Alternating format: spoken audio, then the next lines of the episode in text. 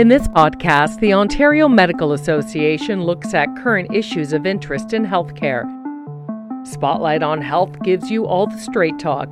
We're Ontario's doctors, and your health matters to us. I'm Georgia Balogianis for the Ontario Medical Association.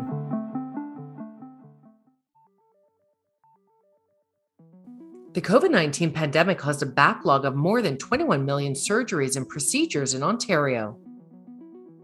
On this podcast, Dr. Najma Ahmed, Chief of Surgery at St. Michael's Hospital in Toronto, and Dr. Jim Wright, OMA Chief of Economics, Policy, and Research, discuss how to tackle the consequent wait times.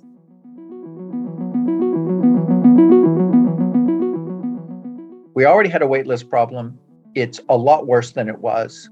And that has real implications for the outcomes of patients who need surgery and procedures.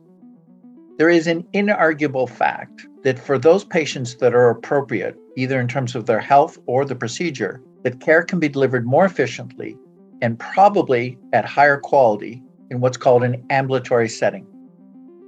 Because obviously, there's some procedures that are, let's say, too big to be done in an ambulatory setting.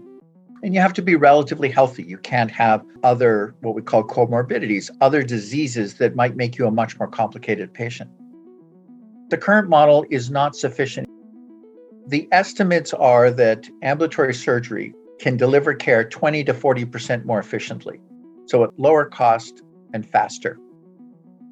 You've got a bunch of cases, they need to be done somewhere why wouldn't you want them done in the fastest, most efficient, which provides similar or better quality than having it in a hospital?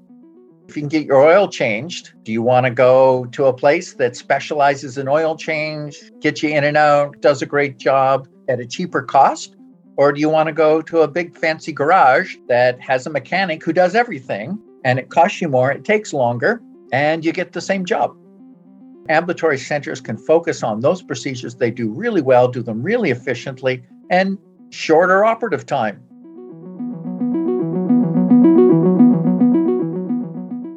Accreditation Canada has a highly sophisticated program that evaluates acute care institutions. Why not broaden that umbrella so that they also look at these ambulatory centers? You've got an entire hospital system. They have quality and safety departments. That's an infrastructure that you would want to partner with these ambulatory centers, integrated with planning around surgical and procedural care. So they would create partnerships with the hospitals. This is the segment of the population you should be looking after. We'll look after the sicker, more acute care. It's really creating a integration and a partnership that is currently lacking. The model includes not just the partnerships with the hospitals and setting them up operationally independent. But it's also this idea of centralized referral, which the government is starting to do. Some places can have wait lists as short as four weeks, others could be 16 weeks. Well, don't you smooth that out through centralized referral? Ontario health teams have a mandate of addressing population health for their catchment. They're not yet ready to take on that role, but ultimately, they could be in partnership with the regional planning tables. They could be the broker.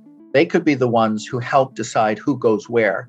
And their job is to integrate that care.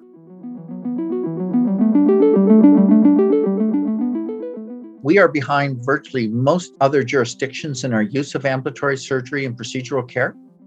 The United States has any case that can be done in an ambulatory center is done in an ambulatory center. This was an inevitable development, and we're behind the rest of the world.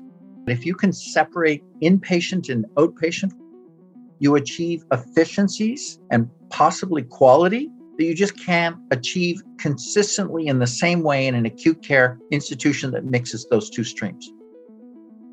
We've talked to some of our stakeholders, both through informal conversations, increasingly formal conversations, looking at ideas, reviewing multiple, multiple revisions over about a year.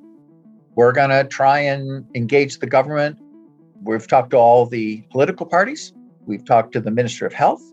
We've talked to the Premier. So we've come up with something that we think is immeasurably better. There's a lot worth thinking about here as we think about the model of care for ambulatory surgery and procedures in this province.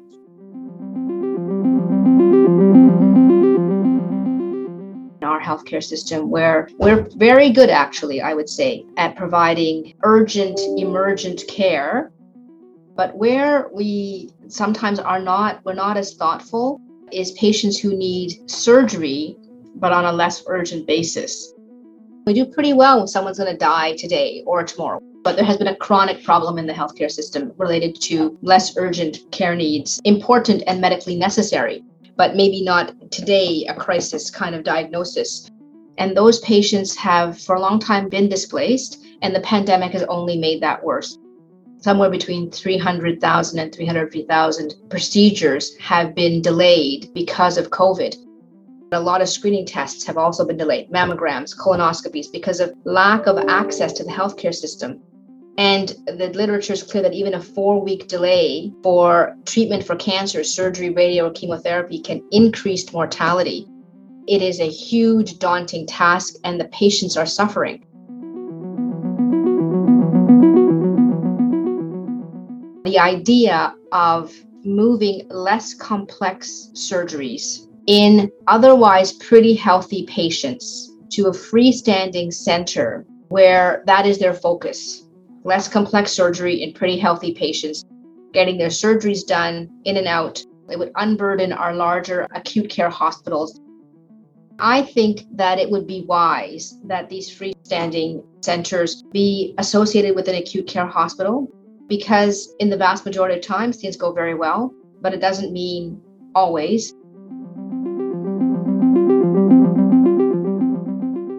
This is going to require a significant investment of money for infrastructure. This cannot come out of existing hospital budgets because everyone's hospital budgets are capped. Governments don't like to have that conversation, even though it may, in the long run, save money and provide more care for more patients.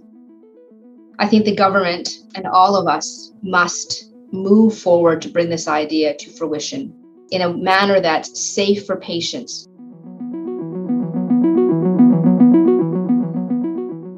Our health system simply doesn't have the capacity to respond to the needs of all of the patients in a timely and safe way. This is an absolutely essential, critical need in our healthcare system, and it will require political will. Other jurisdictions have moved forward and shown that it can be done safely, and we should take lessons from those jurisdictions put together teams of experts, including healthcare professionals, surgeons, anesthetists, nurses, policymakers, to bring this idea to fruition. It cannot happen absent significant inflow of money to build these centers, to outfit these centers, to buy the medical equipment, to have the health human resources to run these places. But It cannot wait. And COVID has shone a light on the fact that it's been a chronic problem. And now it's an acute problem that needs immediate attention. This is a healthcare issue, and that's the function of the healthcare system is to solve the healthcare issues for Ontarians. This podcast is brought to you by the Ontario Medical Association and is edited and produced by Jody Crawford Productions. To learn more about the Ontario Medical Association, please visit oma.org.